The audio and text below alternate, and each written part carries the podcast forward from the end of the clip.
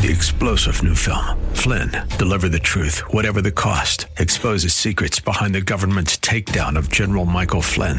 Flynn knew what the intel world had been up to. He ordered the first audit of the use of contractors. This set off alarm bells. He told the truth. He was the most dangerous person for Donald Trump to hire. They had to get rid of Flynn. Flynn, deliver the truth, whatever the cost. Available now. Watch it today. Go to salemnow.com. Salemnow.com.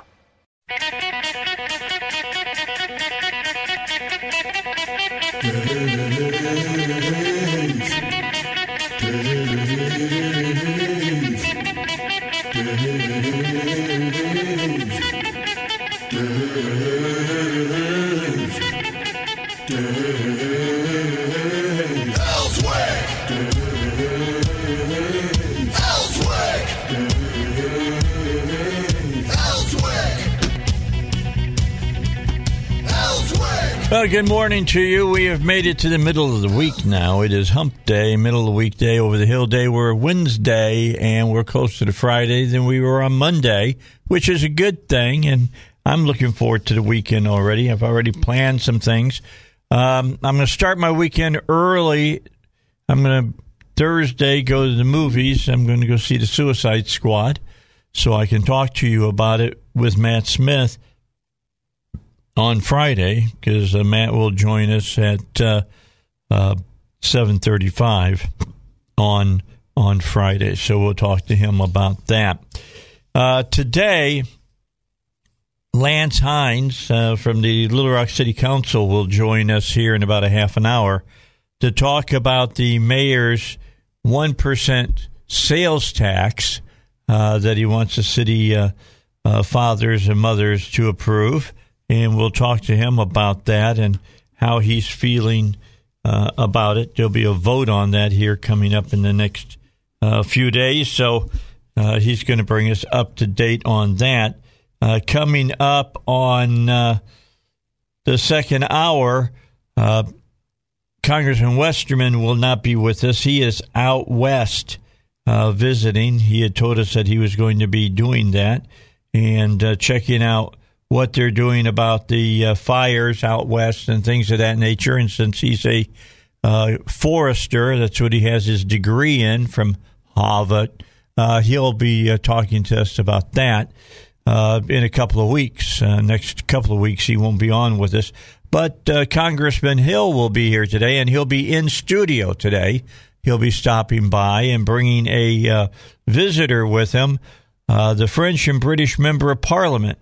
Rehman Chishti uh, will join him uh, today as well, and they want to dis- uh, discuss China. And China is a an area that needs to be discussed, not just because of the Wuhan virus and you know did they do it on purpose or did it happen by accident uh, and got out, but uh, talking about you know. Uh, monetary manipulation and all the other things they're doing how they're building up their military, how they're flexing their muscles, how they are trying to um, get their spies into the United States. We've got a lot of things to talk about about China, no doubt. So we'll be talking to him. Uh, Congressman French uh, Hill met him uh, in 2018 as part of a British American parliamentary exchange program. So uh, we will uh, see him coming up here in just a, a little bit. A lot going on right now. I, can you say that Cuomo is in deep doo doo? I think we all can say he is in deep, deep doo doo right now. Uh, the that's one of the biggest stories probably out there today. Uh, let's just kind of run over that a little bit. The president yesterday called for his resignation and uh, he responded to this question if the investigation confirms the claims of the women, should he resign? Now, if you watch the press conference of the AG uh, on television yesterday, 11 women were named in the sexual harassment, and uh, one uh, that they went after and tried to completely discredit and looks like to me uh, there's no doubt that the man is is guilty of uh, what this uh, investigation turned up. They they inve- they talked over 200 something people on this, and they got a lot of damning evidence about it. Uh, Seth Mandel says that yet again, a uh, not insignificant part of this is a CNN media scandal as well. As you know, uh, the governor's brother is on CNN, and he was doing things for his brother. He was writing, you know, letters saying that he was sorry, not not Chris, but you know, uh, Cuomo was sorry about he did this and did that, and it was misunderstood and all of that. And then was having him on the air and literally was giving him free reign to defend himself on all of this stuff. Uh, Cuomo was fighting back with dirt on one of his accusers and uh, saying things that she just misunderstood and uh, said that she was a victim of sexual abuse and that meant that she couldn't tell the difference between him uh, harassing her and him just being himself. I, I mean, I, I watched what the, the, the press conference that the governor did and how he was showing, see, I, I'm like this with everybody. And he showed himself kissing men on the cheek and, and things of that nature. Uh, that's not the kind of stuff they're talking about. Uh, the woman that they are going after and digging dirt up and throwing at her says that he ran his hands up her blouse and groped her breasts. That's a little more than what we were seeing in the pictures uh, that he put up during his press conference, uh, no doubt. So that was uh, that was that was something to to see yesterday of how he was trying to say, "Hey, it's no big deal. You know, I'm just who I am." So uh, I'm looking at Dan McLaughlin. He says that uh, he would give two to one odds that Cuomo gets pushed out. I uh, through uh, impeachment or a primary challenge. There are real incentives to get rid of him, but they will dissipate. He is saying as far as that. I, I just got to say this is much worse than what uh, Bill Clinton went through.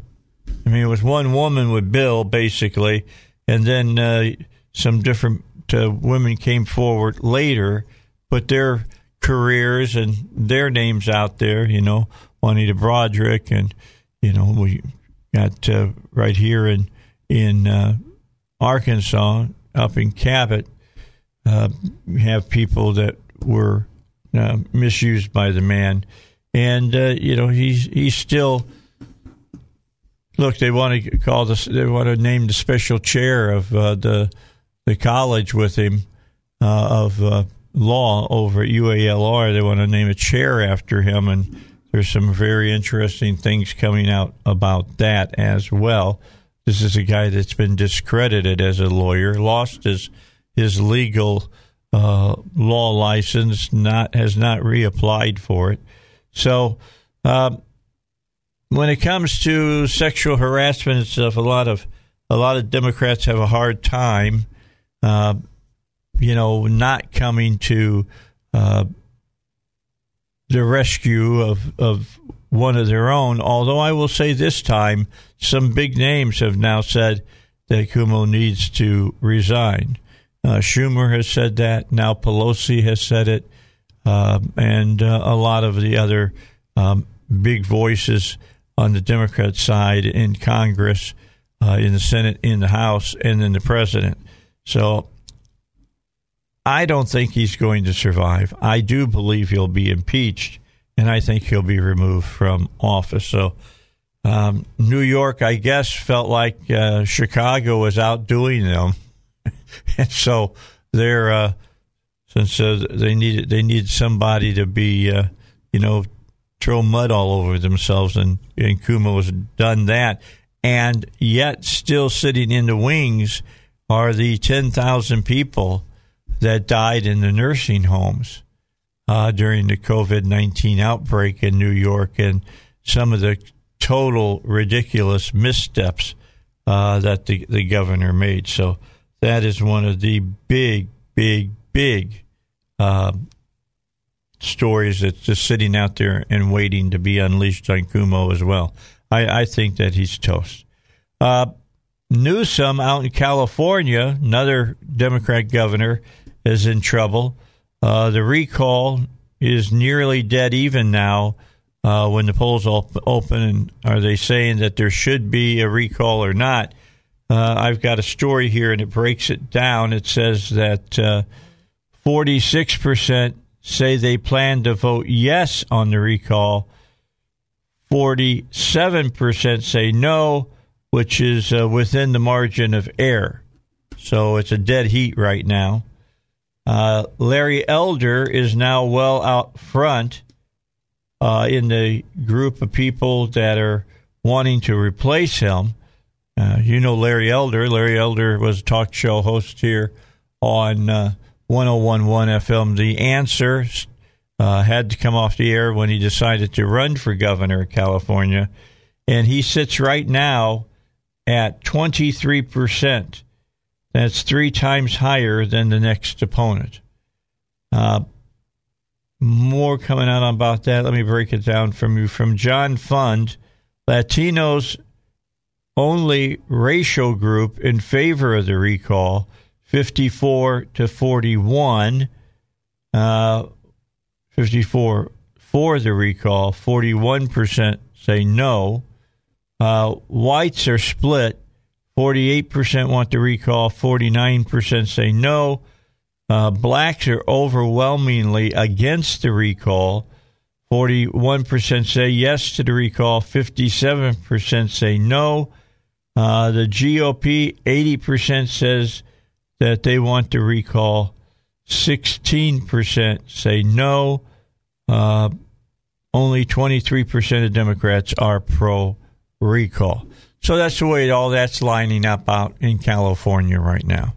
Looking at uh, if you get questions about Social Security, you can get all your answers in an easy to understand booklet. Uh, it's called Your Guide to Social Security. From David Lucas Financial in North Little Rock. Uh, it's a 27 page booklet, outlines what you need to know uh, that can help you get even more income when you file for Social Security.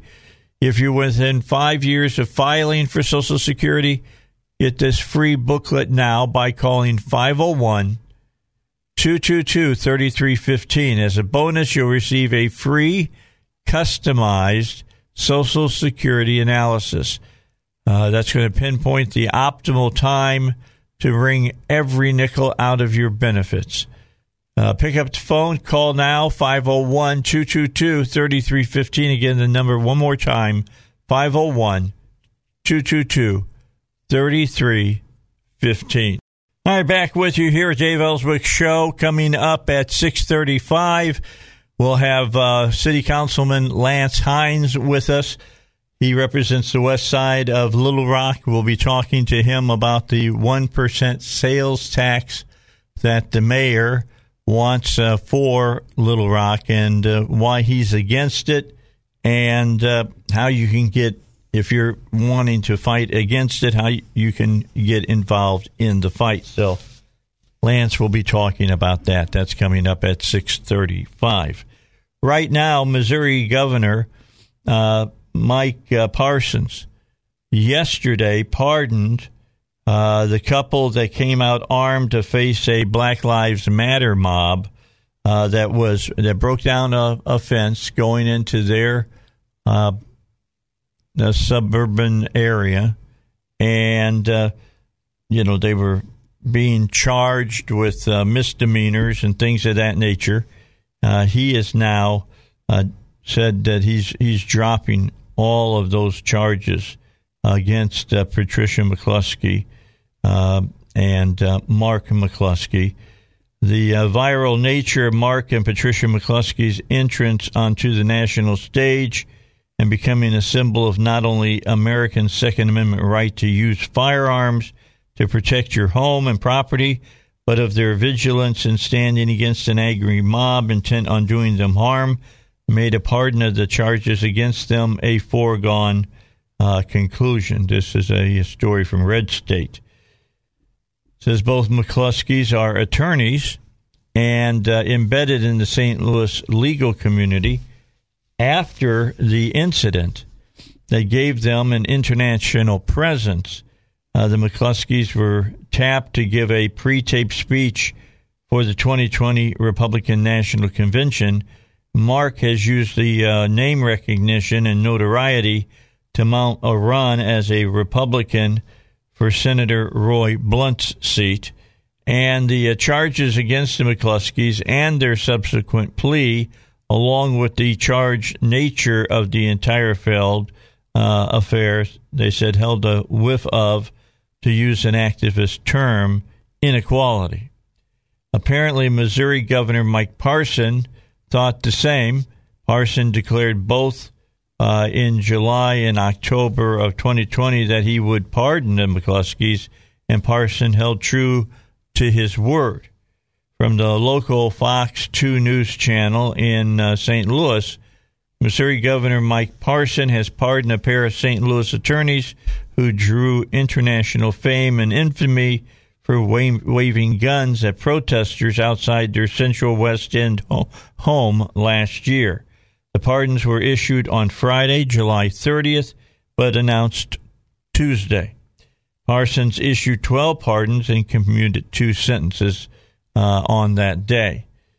Uh, Jeff Charles reported on the plea deal the attorneys chose to make and why Mark McCloskey felt comfortable taking it. And uh, it just goes into the whole reason that they took, the misdemeanor charges and, and let, uh, let them stand. They avoided any jail time, only paid fines of 750 and $2,000 respectfully. Uh, the activist St. Louis Circuit Attorney Kim Gardner was at the center of the controversy surrounding the McCloskeys. Uh, Gardner chose to throw the book at them with charges of felony use of a weapon and misdemeanor fourth degree assault, but chose not to charge the Black Lives Matter group who had broke down a gate and trespassed on the private grounds of the McCloskeys housing community.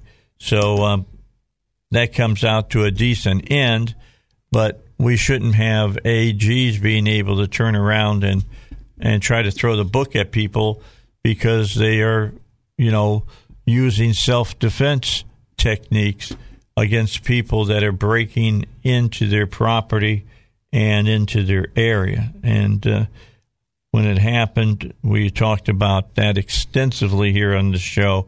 And, uh, you know, basically, they were getting screwed over by uh, the left during that time. Well, that's been flipped back now. Uh, American Olympic swimmers. I know you probably aren't watching the Olympics. A whole lot of people aren't. Uh, viewership is down from the last uh, Summer Olympics, which was held in Rio, uh, is down by 48%. Uh, most people are saying they're not watching because you got so many athletes that talk about how they hate America and and how terrible America is. And, you know, I've got the, the same question that everybody else has, and that is why do you want to be on the Olympic team for the USA if you hate the USA so badly? I, I, I don't understand it, but it is what it is. Uh, the uh, di- the uh, the hammer thrower, the lady that turned her back during the Olympic trials here in the United States, uh, turned her back on the American flag and the national anthem, uh, competed yesterday, uh, or I don't know, Japanese time today, I don't know, uh, made the statement, uh, you know, she was out doing her thing, and uh, there were 12 people competing for medals. She finished 11th out there.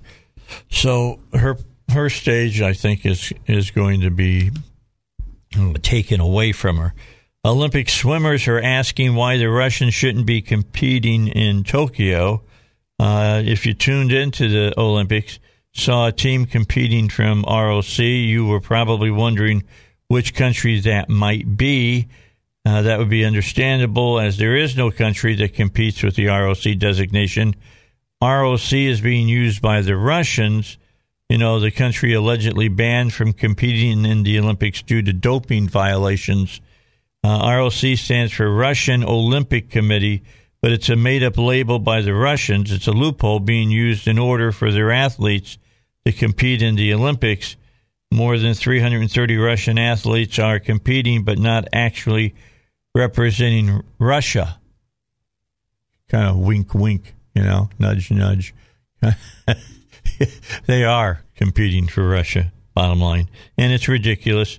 Uh, here's the thing in 2019, Russia was banned from international competition for four years because they perpetrated the biggest doping scandals in sports history.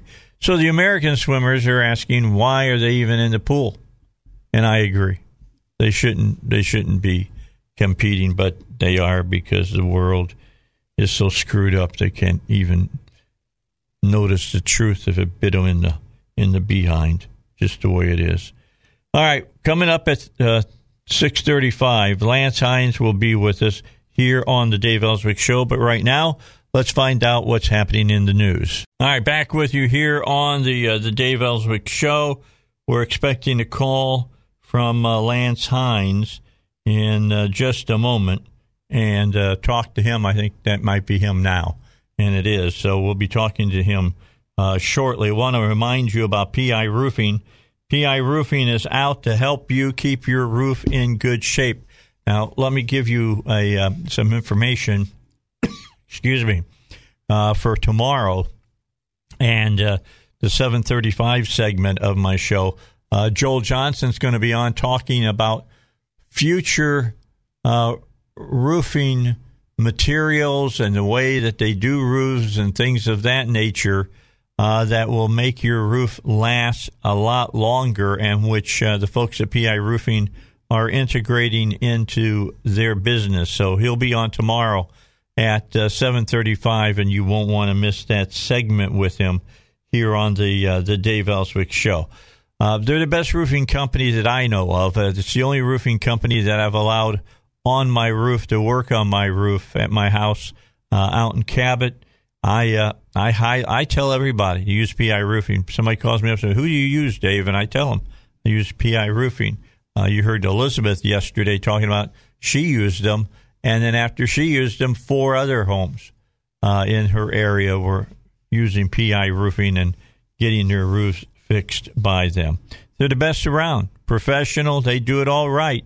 Uh, Joel Johnson and Veronica Johnson, the owners of PI Roofing, been around for almost 21 years, have been a part of the Dave Elswick Show since they started, and I can just tell you, you can trust them. That's PI Roofing, 707 3551 or piroofing.com. All right, let's get to uh, the uh, city councilman Lance Hines, who joins me today, uh, talking about uh, what's going on here in, in Little Rock. And, and Lance, the, we've seen all of these stories how, how the mayor of Little Rock wants to have a 1% uh, sales tax increase. Uh, the first time he came out and brought this up, it was all about parks. What's it all about now? Is it still about parks? Uh, it's it's still about parks and the zoo, pretty much. About forty-seven percent of the funds from this five hundred and forty million dollars he plans to spend on the zoo and and uh, parks infrastructure. Uh, very little going to public safety and and uh, and uh, and, and uh, public works, streets and drainage and and police and fire. So, yeah, it's uh, much has changed. Uh, not much has changed in it uh, you know, we kind of my fellow directors uh, uh, he he cobbled together six votes to get it passed. We they did it at several special called meetings at four o'clock on Tuesday afternoon, so not many people in the city knew what we were even doing. So uh, to say that that was uh, above board, you know, it was it may have been legal, but it may not have been right. Um, you know, I think the the biggest concern is, uh, like you already deal, the is, you know, we're uh, somebody put it to me this way. He says, "You know, I, I like to have wine and cheese, but you gotta you gotta be able to buy the milk and bread first. And you know, until we get our city safe, where we're not having rampant violent crime, um, you know, I think uh, uh, you can have the nicest parks and the nicest zoo in the nation, and nobody's going to come to them. Yeah, so, and, I, and I would I would agree, and you know, I would think that the mayor would be more concerned about the additional violence that we've been seeing in Little Rock. Yeah, I mean, uh, he can. He and his his police chief continue to ignore the problems we're having. Uh, you know, last night uh, they called. They they took some of the American Rescue Act funds, but imagine this: uh, didn't spend them on uh, police, but on uh, crime intervention program. Uh, you know, which uh, I agree we need some folks out on the street trying to tamp down stuff before they happen, but uh, we continue to be, you know, 50 to 75 officers short on the street. And I can tell you when uh, you don't have police doing proactive policing and they're doing reactive policing, your your crime problem's not going to get better. Do you know, I think I think one of one of the most egregious things about this sales tax is they want to spend 30 million dollars on a giraffe exhibit at the zoo.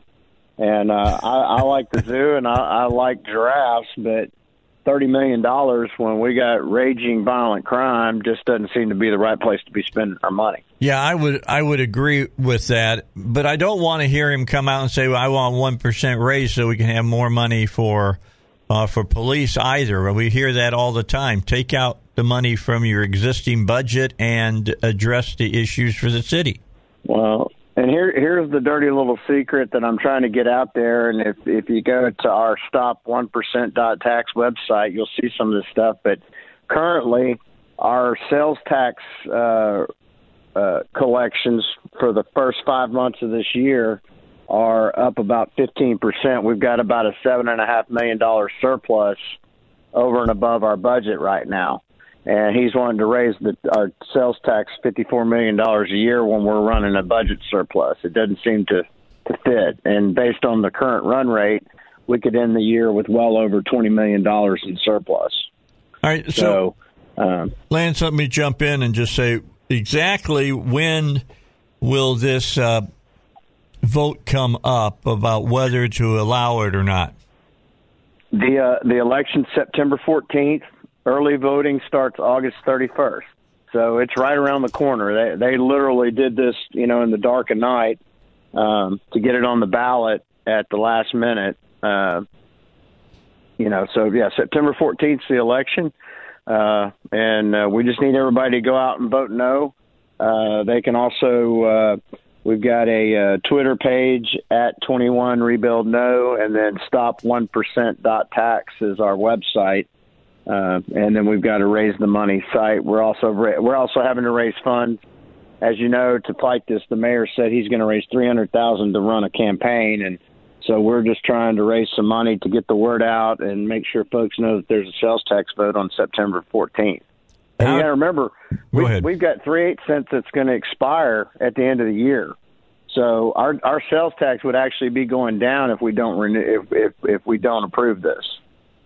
Or instead of raising it by 1% at the uh, the middle of, of September, you could just hold your water and uh, you know that three eighths you could turn around the mayor could come around and say well let's let's continue that tax. Right and that three eighths cent is strictly for capital uh, capital expenditures which were streets roads drainage you know the things that government should actually be doing. Right. Not, not uh, not uh, not not frittering away. The other thing is they're going to spend forty million dollars on early childhood education, which is basically daycare. That's that's another component that the, he's going to try to get the city to start doing. The city has no business uh, venturing into. All right, so explain to to the listeners right now where do you think that you sit in fighting this one percent tax? Do you guys think that you're you're in the fight, or are you way behind oh, on the fight? No, no. I think we're I think we're in the fight. Where we're way behind is they've already got a program in the can. They've already got some commitments from uh, financially from from some donors to run a campaign on. Uh, you know, I think everybody I talk to says I'm against the tax, but we have to turn people against the tax to actually voting against the tax. Correct. It's going to require action, and that's that's the big thing. Just about everybody you talk to, when you ask them about how do you feel about raising the sales tax, everybody says they're against it. But then again, people don't pay attention and don't go vote. And if we don't go vote, then they're going to get this thing passed because the mayor thinks he can roll out his base to support the sales tax, and and it has a disproportionate effect on on the poorest folks in our city because this one percent goes on the grocery bill. You Oh, know, really? we, we've had two govern. We, we've oh yeah, yeah. The only sales tax that's been taken off of groceries is the state sales tax. The county and the city sales tax is still on your grocery bill. So we're effectively raising everybody's grocery bill one percent on top of all the inflation that's going on. Not, grocery prices have probably risen twenty or thirty percent in the last year, hmm and so you're, you're talking about impacting the poorest poorest people in our city the most. It goes on your uh, utility bills. You know, there's that one percent sales tax. If you look at your ut- utility bills, it's on your utility bills as well. So it, it has an impact down the line, and and especially when we're talking. I don't know if you talked about the inflation that's going on, but we pay sales tax on gasoline. Gasoline prices are up twenty or thirty percent, and then you're going to add another thirty percent on top of it. You know, when somebody's trying to make ends meet, that extra buck or two on a gas bill or extra dollar or two on a uh, on a grocery bill can make, mean the difference for some folks. Well, yeah, it definitely means a difference for people that are on fixed incomes. Yeah, absolutely. You know, Absolutely. that kind of that kind of change can can have very big detrimental effects on fixed incomes. Lance, if you hold on, we're going to come back talk a little bit more. I want you to give that website again uh, before we go to break, and then when we come back, we'll talk about the website and we'll talk about uh, you know how people can help you fight. Uh, against what the uh, the mayor is trying to do. So, Dave Elswick show. Don't forget about the Cabot Emergency Hospital, 100% physician owned, board certified emergency physicians with over 130 years of experience are there uh, at any time because the Cabot Emergency Hospital is always open 24 7, 365 complete radiology suites, including x rays and CT scans, bedside ultrasounds, MRI on site, on site lab, and pharmacy. Uh, if they can take care of it all there at Cabot, they will. If you're having a heart attack and you need to go to a you know a, a hospital for uh, a heart doctor, they'll get you in an ambulance and get you to a hospital ASAP. But they also get you in soon. They uh, they see you and they'll get you out quickly because your emergency matters. They don't think you should wait. They want to get you back to your life faster at Cabot Emergency Hospital. All right, we are continuing our interview with uh, City Councilman, Little Rock City Councilman Lance Hines here on the Dave Elswick Show, talking about the mayor's uh, push for a 1% sales tax increase uh, that they, they want to they, want to do. And uh, so, uh, Lance, let's, let's talk for the people who just joined us and are heading to work. First of all, if they want to get more information, you've got it at a website. And what's that website again? Yeah. Website is stop1%.tax. So stop the number one percent dot tax, and that's the percent spelled out. So, and Okay. then we also have a Facebook Facebook page. Our our committee is called Responsible Taxation for Little Rock, so you can look it up on Twitter by that uh, as well. And if you're on Twitter, it's at at re, at twenty one rebuild no. Okay. So, there's all kinds of uh, ways to get information. Absolutely, absolutely, and and uh, anybody that uh, wants to uh, reach out, they can call me at 501-257-0993. That's All right. my uh, cell phone, and I can I can get them patched into our folks. Like right now, we're we're in the process of uh, building a campaign. Our committee filed last week. Uh, like I said, the mayor is already the mayor and their campaign committee have already dropped mail to West Little Rock that I know of. I don't know how many other parts of the city. Uh, but they're they're uh, they're way out ahead on this deal. They've had this they've had this campaign in the can since his uh, State of the City address back in March.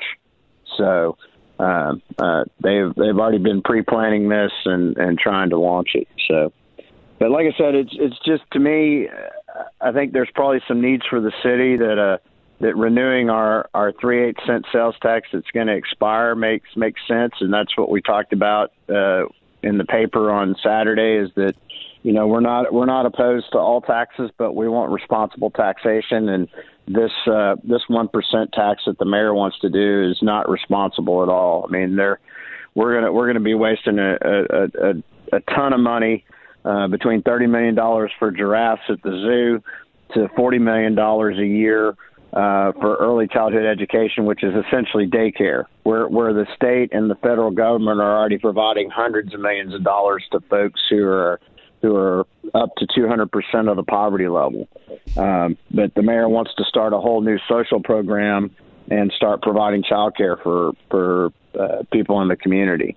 And uh, we have no plan for that. We have um, just just an idea and before you go out and start spending forty million dollars a year, I'd sure like to. Uh, I'd like to know uh, how you're going to do that. Well, Lance, it seems to me, and and I've been in cities all across the United States doing talk the last 21 years here in Little Rock. Uh, typically, when zoos want to open up new exhibits, they go out and find a corporate sponsor to open up a new uh, a new exhibit. I think the late, the last one was probably the penguin exhibit that they got out of the zoo. Uh, I mean, where did they raise the money for that? Uh, some of that funding came from our previous sales tax, and that's what people forget about. We ten years ago we raised the sales tax one percent, with five eight cent being permanent. People forget that we're we're keeping in place a five eight cent permanent tax, but uh, interesting that you should bring that up. When I when we were going through the sales tax uh, discussion at the city board level, I came out with a proposal that said, "Okay, zoo, we'll give you fifteen million dollars for your exhibits. You go out and raise the other fifteen million, kind of like what we did with the Arts Center and the Tech Park." Right. And Susan Susan Altrui at the zoo said we couldn't possibly raise that much money, which tells me she's already failed before because she won't even try. Mm-hmm. And that, mm-hmm. that's the kind. That's what we're dealing with. It's just this entitlement from bureaucrats in city government that want the taxpayers to pay for everything, and they don't want to do the hard work of going out and raising the money. And I can tell you that if we gave them fifteen million dollars, they definitely between uh, state organizations and all of these national organizations where zoos are concerned could go out and raise the money if they tried. But you've got a you got a bunch of folks that aren't even willing to go out and try that that work over at the zoo right now. And then I'll bring up the the thing that I always say about the zoo when they want new exhibits and things of that nature. Shouldn't you be having enough people come to the zoo that you should be able to put together a rainy day fund for future exhibits and things of that nature? It seems to me that maybe the zoo is struggling. Yeah. Oh no, they they have been struggling. I mean, and and and that thirty million is just for capital. There's ten million dollars. So basically, uh, two million, uh, a million dollars a year going to them for operating. So it's a total of forty million dollars. It's not just thirty million. It's it's forty million total. Uh, ten million for the operating budget because we, we continue to have to subsidize them. They cannot stand on their own uh, with just attendance. They they continue to be subsidized by the by the city. Wow. Um, well, I'll be honest. I wouldn't even know that the city had a zoo. Uh, the, public relations campaign that they do for the zoo is not very good. A lot of people. I would agree, and like I said, they, they and and they've struggled to maintain their accreditation, and the main reason they've struggled to maintain their accreditation is their operating funds. It's never been a ca- issue with capital and building exhibits. Mm-hmm. And if folks will remember, the last time we had giraffes, we had homicidal giraffes. One of the giraffes killed the other one. So, uh, so if you want to look at it that way, but, yeah again, like I said, if you dig deeper into the tax, there's lots of stuff. Uh, if you look at the resolution, the the other issue with it is we passed a resolution which is not binding on any future boards. So literally, if this sales tax is passed on September 14th, the city board could come in the next week and change how we're going to spend that money because it's not in an ordinance. It's in a resolution as to how we're going to spend the money. Oh, okay. So and, it, and it's a it's a very different resolution than what we passed 10 years ago when we did the previous sales tax that we're we're sitting under right now. Interesting.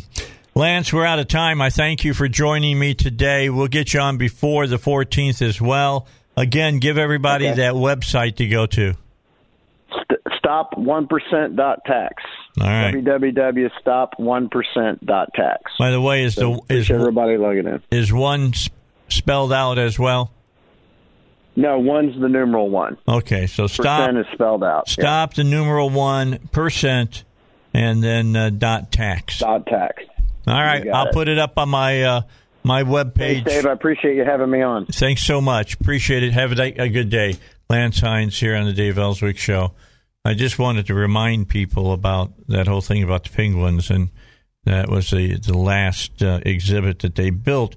And typically, pe- places that I've been been at, uh, you know, companies put money behind the zoo if they feel that it is a uh, extraordinary uh, zoo and that people love going to it.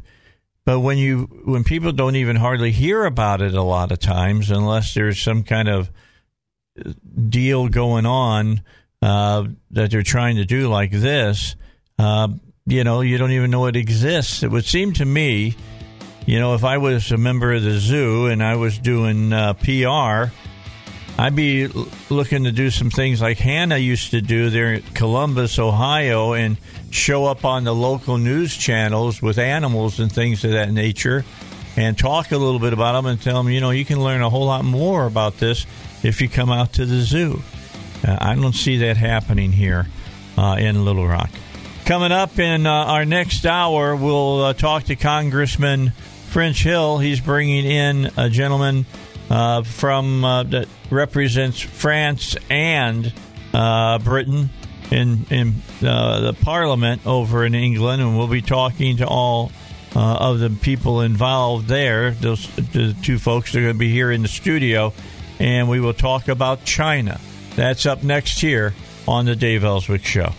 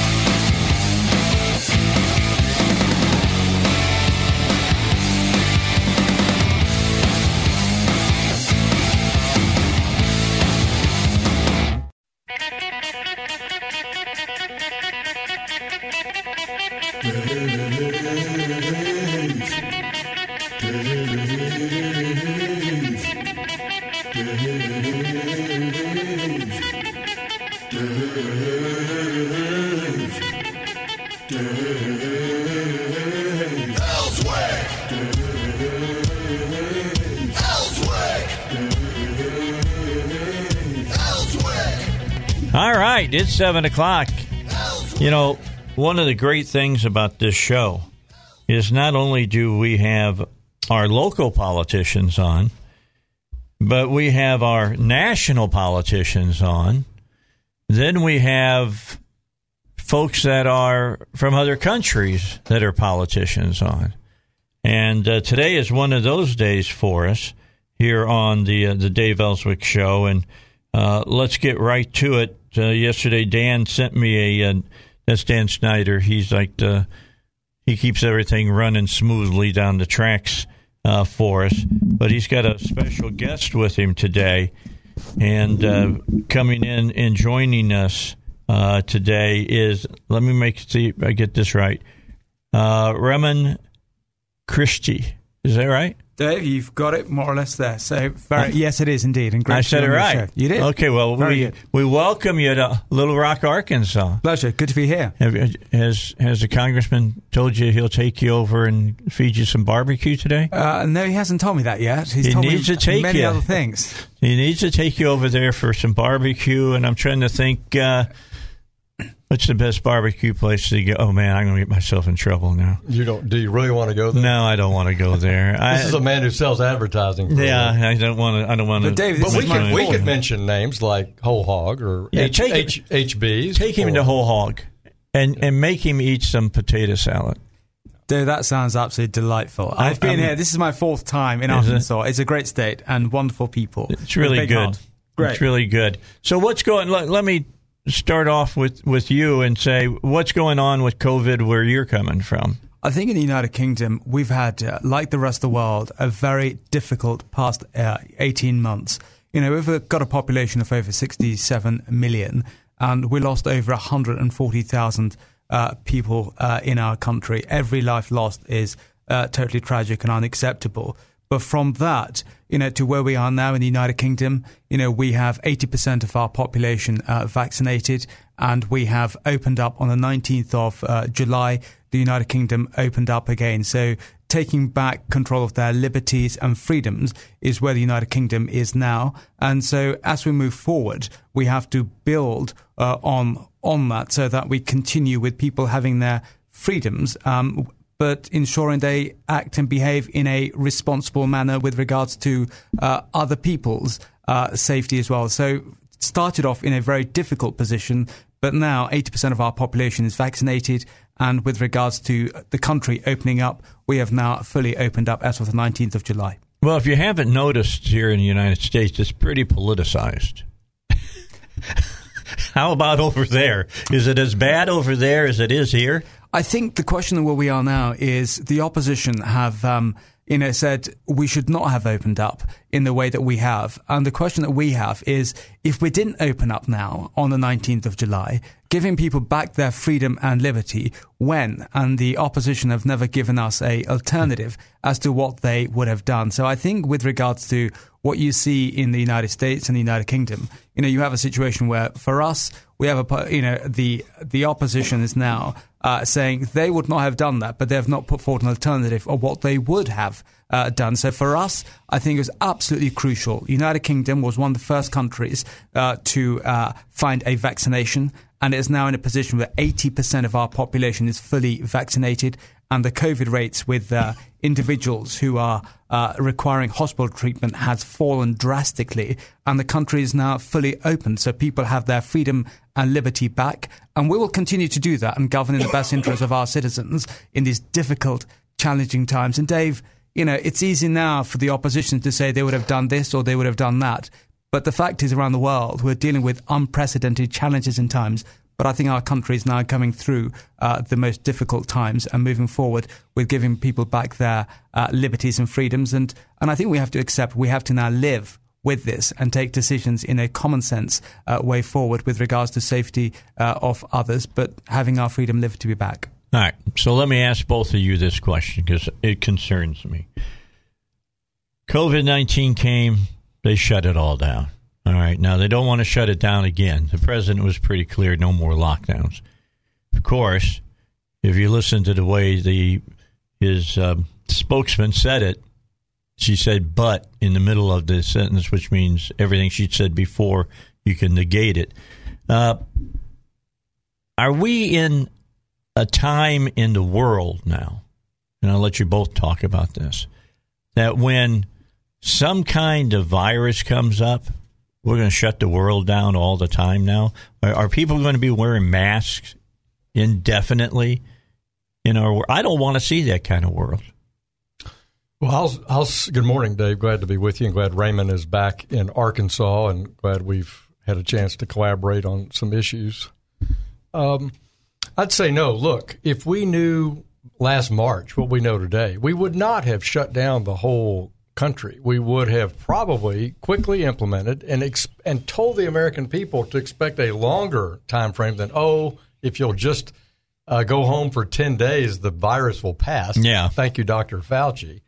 But we would outline for them they probably need to do social distancing. We need to not have big, large groups, but we wouldn't shut down every restaurant, every church, every business.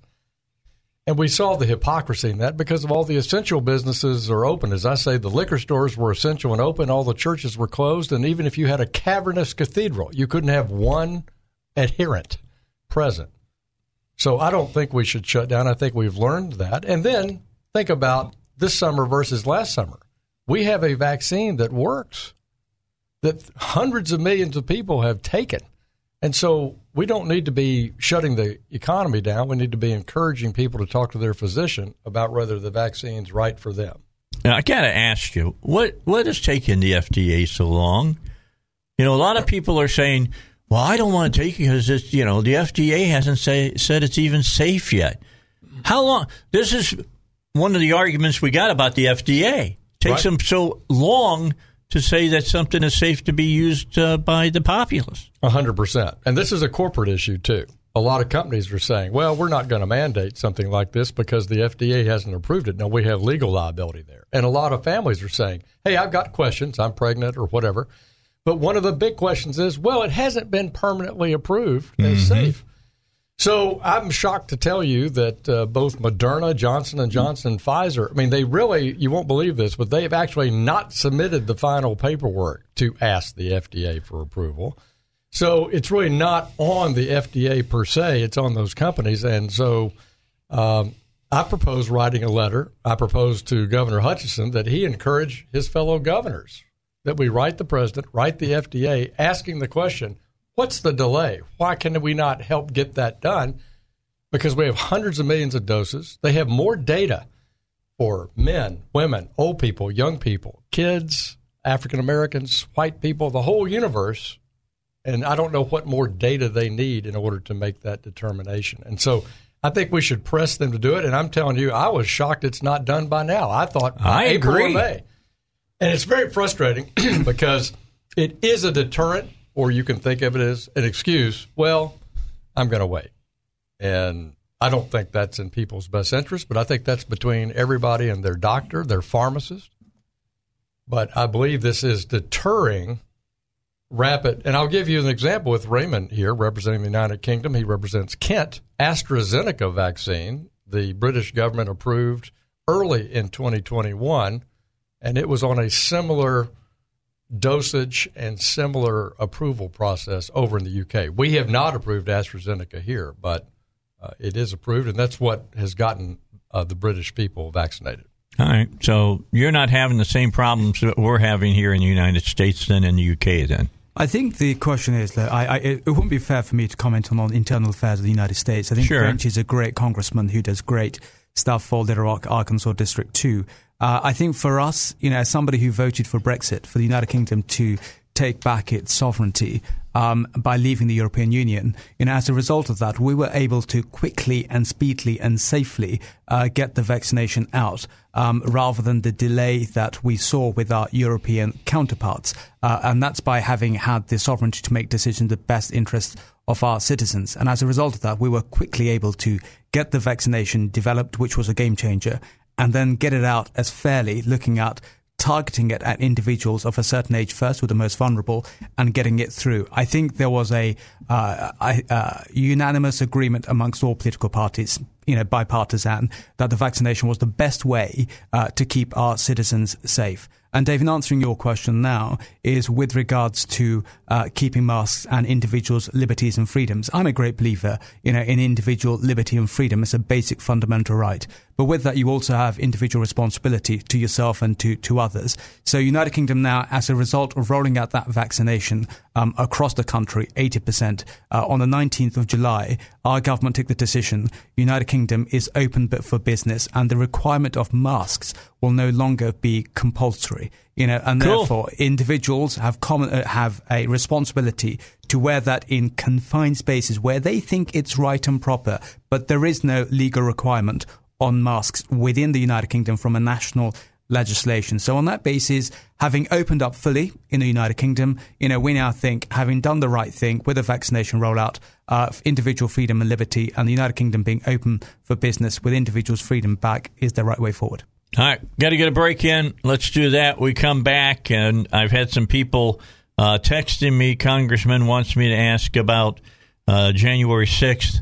So I want to bring that up to you here when we continue on the Dave Elswick Show. Don't forget about our good friend Pat Davis, the health plan man. Uh, of course, his is pat at yourhealthplanman.com on the internet. uh, can do great things for you as far as health insurance is concerned, save you 30 to 50%. Uh, if you are self employed, he really can help you. If you are a small businessman and you still use giving your uh, employees health insurance as a hiring technique, uh, he can help you with that as well. Uh, this is a health plan that is for conservatives. I'm going to tell you that right now because you don't have to pay for what you don't believe in, uh, i.e., abortions and things of that nature. And it's an actual insurance plan, not a share plan, and there is a big difference there. Uh, choose any provider in the nation, and here's a big one for you no copays. That's right, no copays. All that extra money that ends up out there sometimes after you go see the doctor doesn't go to the insurance company. It goes to you. You may get end up getting a, a check for a couple hundred dollars after you've been in the hospital. Find out how this all works for you. Uh, you talk to Pat Davis about it, and he'll help you out with it. His phone number 501 605 6935 or visit him online yourhealthplanman that's one word dot com. All right, back with you. I've been asked by some of my listeners uh, about uh, the people from January 6th that are in jail right now, and uh, they're being held in jail. Uh, is this something we should be concerned about? Well, what I think we should be concerned about is anyone who trespassed uh, to the Capitol, did damage to the Capitol, broke the law that day on January 6th needs to make sure they have the same rights before our federal court system as somebody else who's accused of another crime, like someone who tried to attack a federal courthouse or post office during the riots last summer. That they have due process, that they have speedy trial, that they have good representation, and that the rules are followed precisely because that's what we're we're for equal equal protection under the law. So that's something Congress is very focused on. Both uh, Ted Cruz in the Senate Chip Roy in the House have led letters to Merrick Garland to make sure that's the case by the pro- approach the Department of Justice has taken. I will say to you, uh, no answer yet. So yeah. we're on it, we're watching it, and we're advocating for uh, their equal protection. The wheels of justice turn slowly, as they say, until they turn fast. That's correct, and, and, turning fast is very seldom.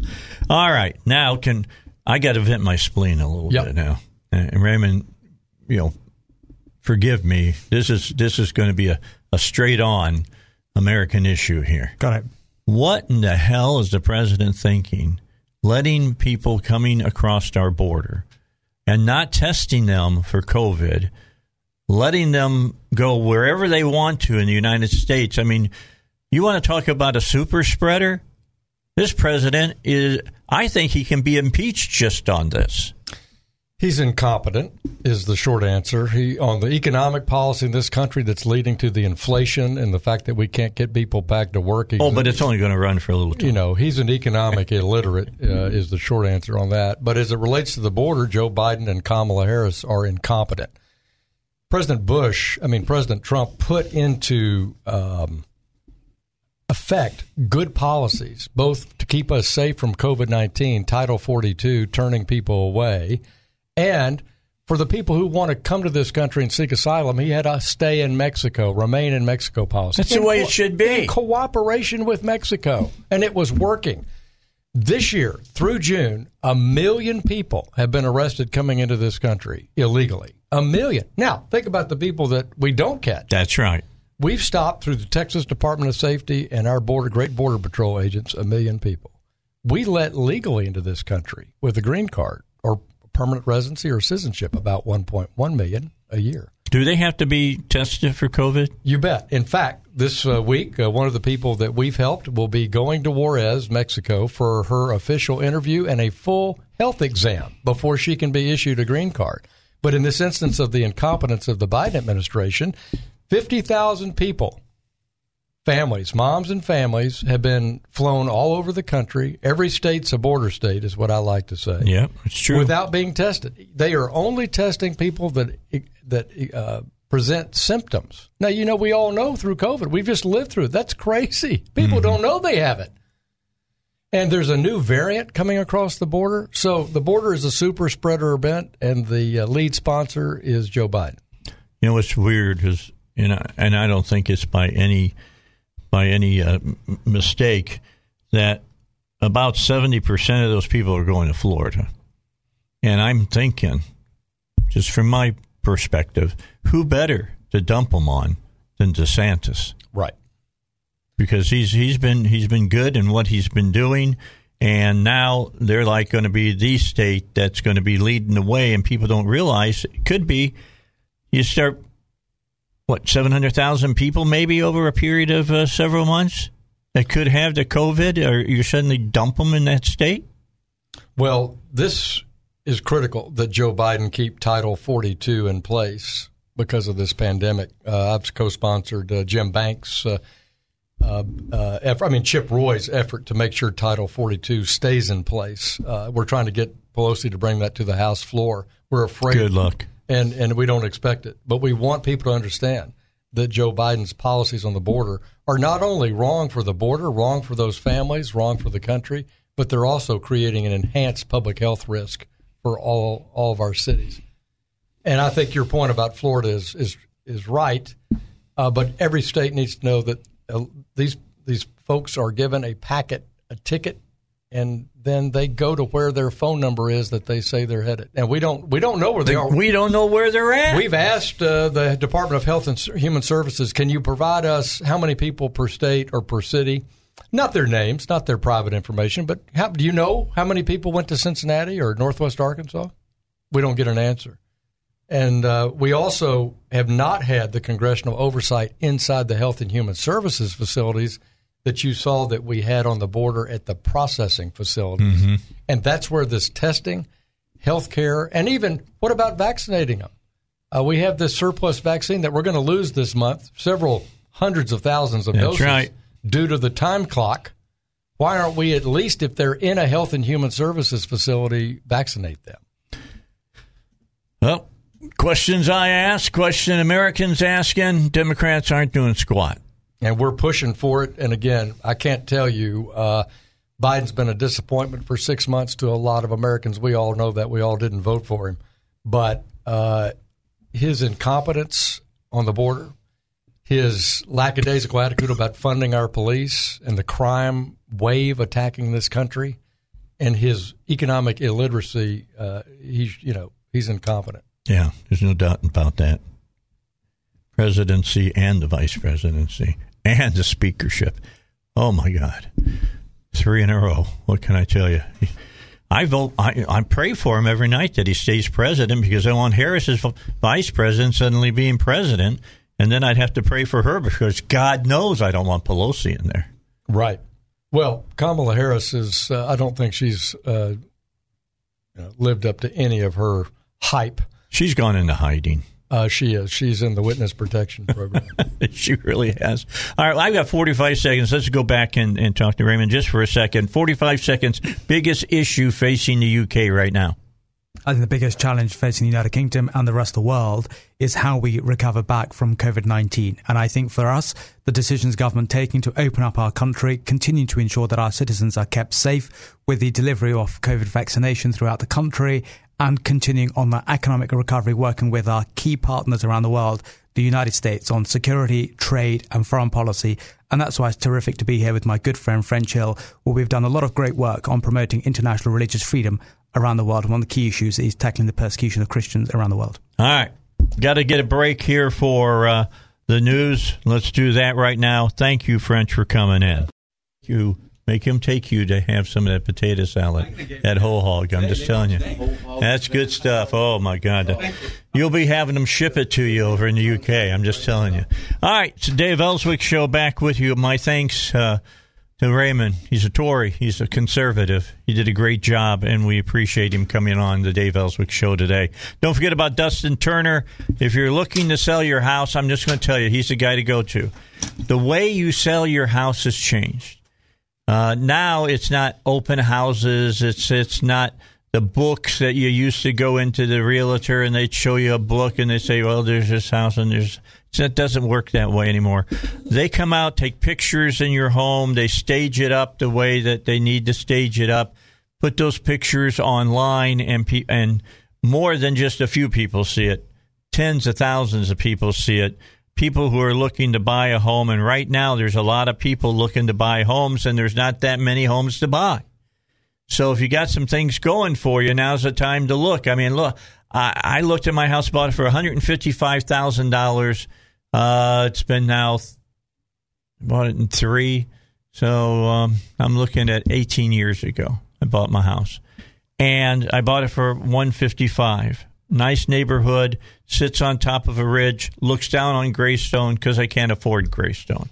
So I live outside of Greystone, but I got a nice house. All right, I'm, I'm on an acre plot on a corner to uh, 155. It now has been said that it's worth 257.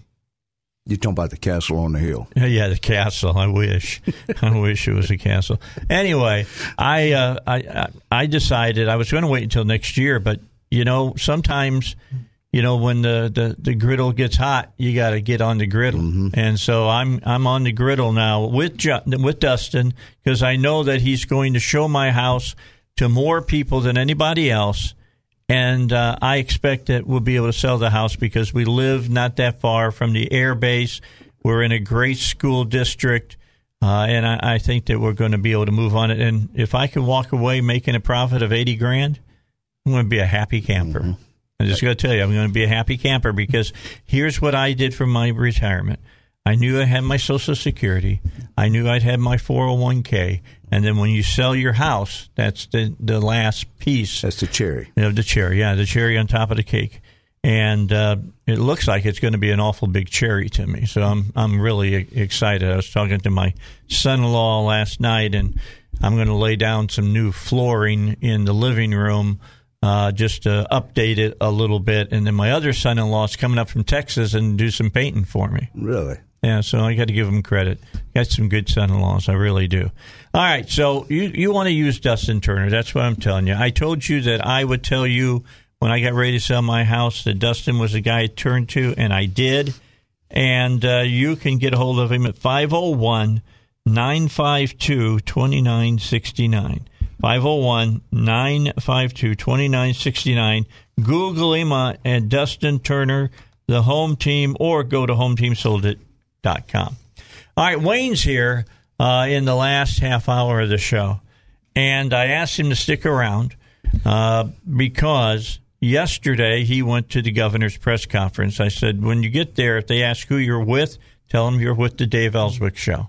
Mm-hmm. And I gave him a couple of questions I wanted him to ask. Mm-hmm. And towards the end of the press conference, he got the real one that I wanted him to ask, was this about all of the uh, illegals coming across the border that are infected with COVID, and we don't know how many have come to Arkansas. The, the, the congressman just talked about it. The the Department of Health won't tell them. Mm-hmm. Uh, we don't know what cities they're in. We don't know squat basically anymore.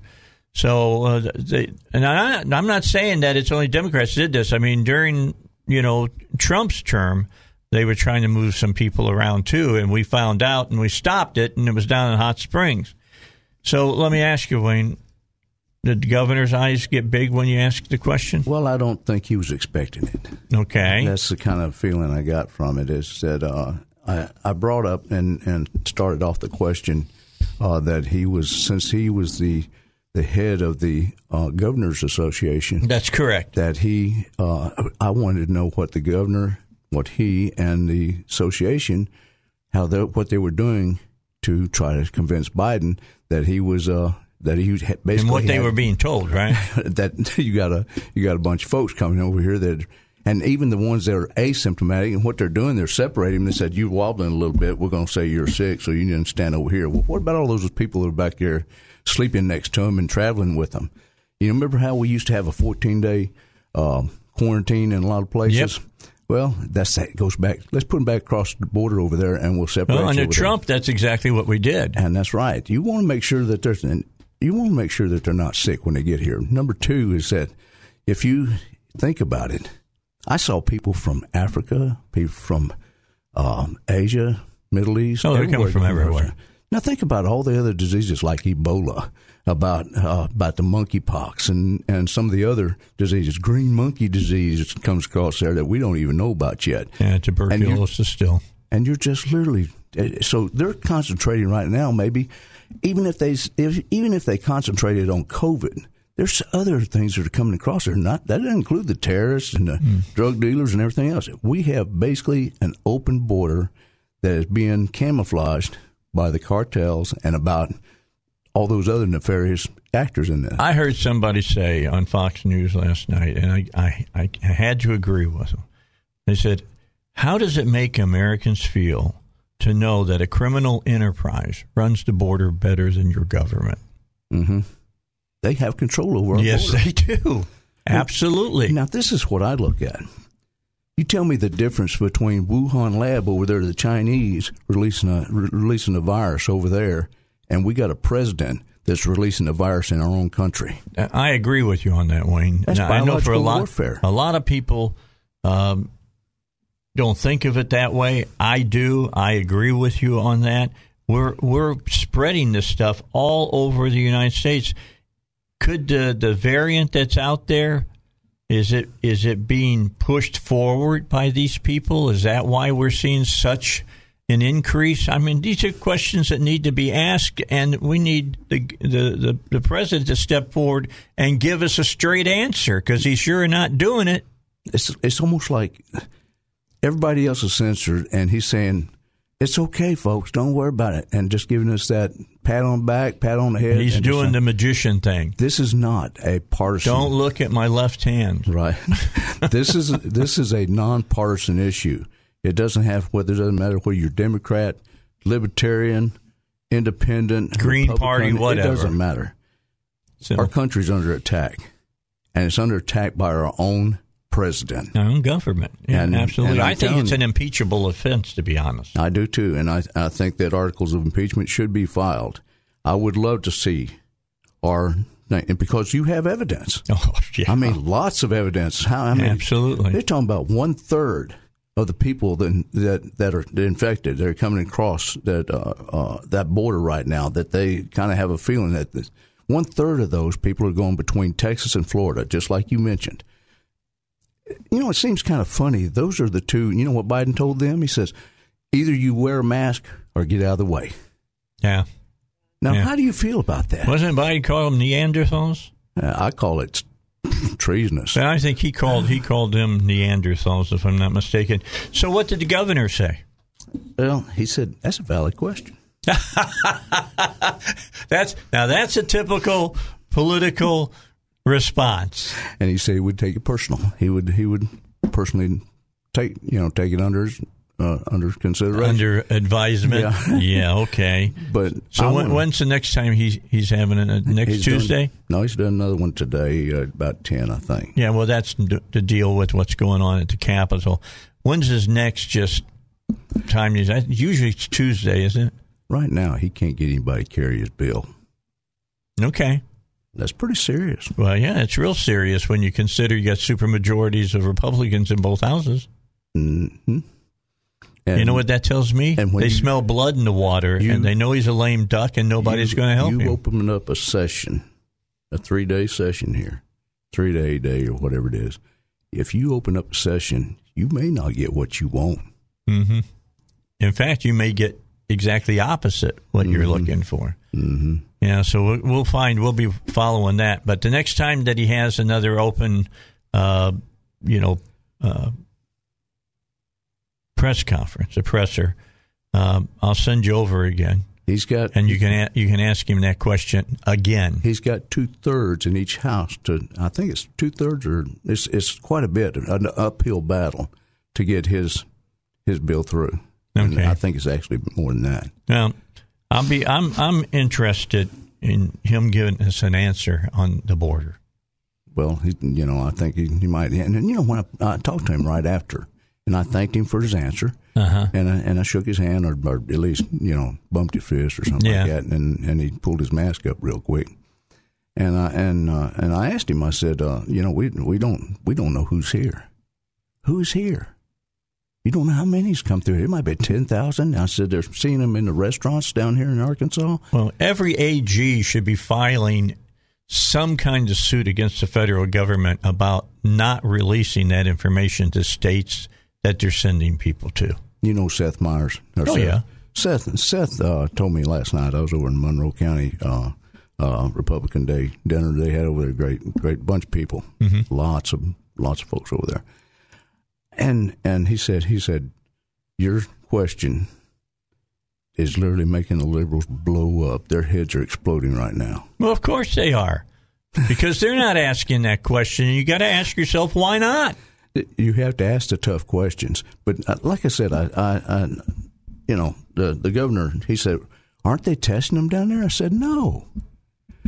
I said, "You know, the test is basically Oh, says if you look just- sick, you go over here." Abbott is just really tin. Yeah, he's beyond himself about this. All our governors ought to be just like Abbott. I right now. agree because guess what? We're sharing the border with them. Every governor, it doesn't matter what political party is, they ought to be they ought to be counseling the president. And if they don't get an answer they'd like, I would definitely, I'd definitely file suit, just like Abbott has. All right, let's take a break. We'll come back. We got more to talk about. East End Towing. Wayne Beach is my uh, guest today. I'm going to tell you about somebody from his family is going to join me on uh, Tuesday of next week. Going to be sitting here in the studio. Going to be fun. Dallas Green's coming. That's going to be fun. I can't wait. She's got one of the best tans of anybody I have ever come across. All I think it's more of a wind burn. Okay. East End Towing, don't forget about them. They are ready to help you in any way that they can. They helped me just last week, and uh, I just talked to uh, Joe uh, over at Joe's Garage, and my daughter's car should be ready today. We found out they had a, a leak uh, in the air conditioner, so that's got to be fixed. That's probably half the price of taking care of her car is fixing the air conditioning. Not cheap to do that anymore. So uh, that's being taken care of. And uh, I found out some other things dealing with her car that I, I did not know. I'll talk about that in the future. Talk East End Towing right now. Whatever the situation, lock your keys out of your car, in your car, East End Towing can help you. You need to be picked up on the side of uh, I 40. East End Towing can take uh, do the job for you. Want to go to a specific garage? East End Towing can take care of that for you as well. All you have to do is call them when you need them. 501 888 8849. 501 888 8849. Remember what I tell you. Put this number in your glove compartment, put it in your wallet, put it in your purse. 501 888 8849 East End Towing. All right. Back with you here on the uh, the Dave Elswick Show. We're down to about eight minutes remaining, and uh, Wayne Beach stops by. Your daughter's going to be here next Tuesday. Is that right? Oh man, you better you better you better get some. Uh, I hear that she is really, really conservative. if you if you think that I'm conservative, she scares me. Yeah, because we'll have Elizabeth. Look, I am so proud of the Republican women. The Republican women have done just so much, and they have pushed through some uh, legislation that the guys should be ashamed that they didn't push through. Let me tell you something that I, I noticed this morning. We're holding a, a the Republican women's Saline County, uh, they're holding a a uh, homeschool symposium or uh, uh, instruction. Yeah, when's that coming up? It's coming up pretty quick. I just saw it this morning. You know, I have Jerry Cox come on and talk about homeschooling all the time. I can have these folks come on and talk But they're going to hold it at the at the uh, you know the white old white furniture place down there. They Yeah. call the they call the enclave. Uh-huh. They're going to hold it down there, and basically those parents that feel like they don't want CRT or or Project sixteen nineteen or whatever, and and as well as white privilege, as well as the mask and all these other things. Right. You know, you can always homeschool. You don't want to expose your kid to something. We're going to give you that other option, and we're going to show you how to do it, how to build a coalition and association. I think that whenever the the uh, teachers association sees what's about to happen, they're about to let a genie out of the bottle, and they're not going to be able to stick it, stick it back. Well, it's the same thing about look.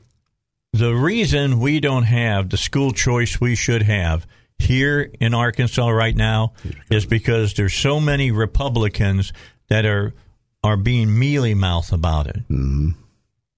Republicans want school choice. That's right. They It- need to give us school choice. It's right in the Republican Party and uh, platform right there. It tells it. The other thing I say, is this what's going to scare them? is because there's liable to be some money taken away from them as well. Mm-hmm. Okay, and that Rightly money gets so. taken away, and it gets it. You can spend it on. You can spend it on private school, or you can spend it on the other. And I know you advertise private schools a lot of times too. Oh yeah. And I think you're going to see a big boost in those. I think we need to do what at the time State Representative Bruce Westerman wanted to do when he was uh, there at the state capitol. And he wanted it to be set up that every student was given the, the necessary funds. It was made available to the families to put their kid into what school they want to put them into, whether it's a public school, in a private school, or whatever Or kind of homeschool. school. All right, yeah, be put, be able to put their kids into the schooling they want.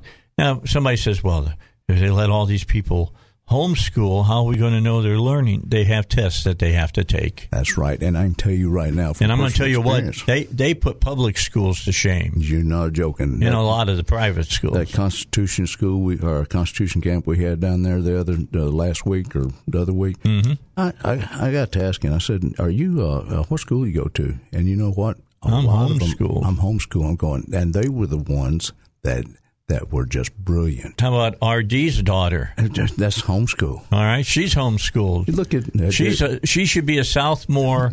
Uh, I think uh, a junior now in, in high school. She's a sophomore in college.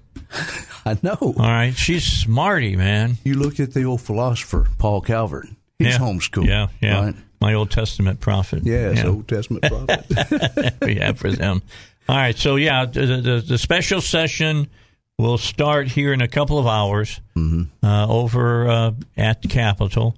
I know that there's some uh, state senators that held their water yesterday, didn't bring out what they're going to do. I have a feeling I know what's coming, and uh, because they kind of alluded to it, so it's going to be an interesting day. it's kind of like, go ahead, make my day. Yeah, it's going to be interesting. It really, really. Oh, did you Uh, hear. Bongino uh, uh, get on the governor?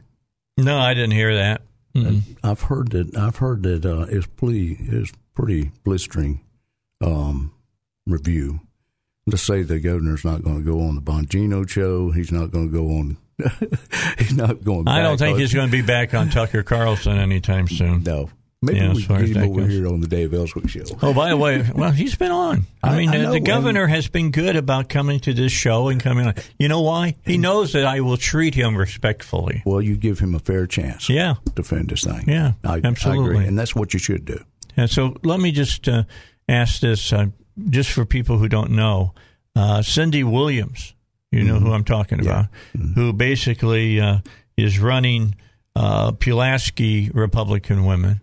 It's going to be on Monday here on my show. Oh man, I'm, I'm going to give the women a lot more time here on my show because they're the ones willing to take on the big issues. they're the ones that are action. They're that's right. They're not scared. I mean, Mary Bentley and Robin Lundstrom and all the Pam rest of them. Yeah, Pam they're Boyd. good, good people. They're great legislators, mm-hmm. and I and I love them for it. I really do. I mean, that's what everybody knows how crazy I am about how Robin Lundstrom has done Mm-hmm. in the last two sessions. I've I've voted her my my number one conservative le- legislator. Mary Bentley. Last time, Mary Bentley's right there. I love. Here's my one of my claims to fame. I'm the one who talked Mary Bentley into running for the House. good job. and she's got elected. She's going to be a senator soon.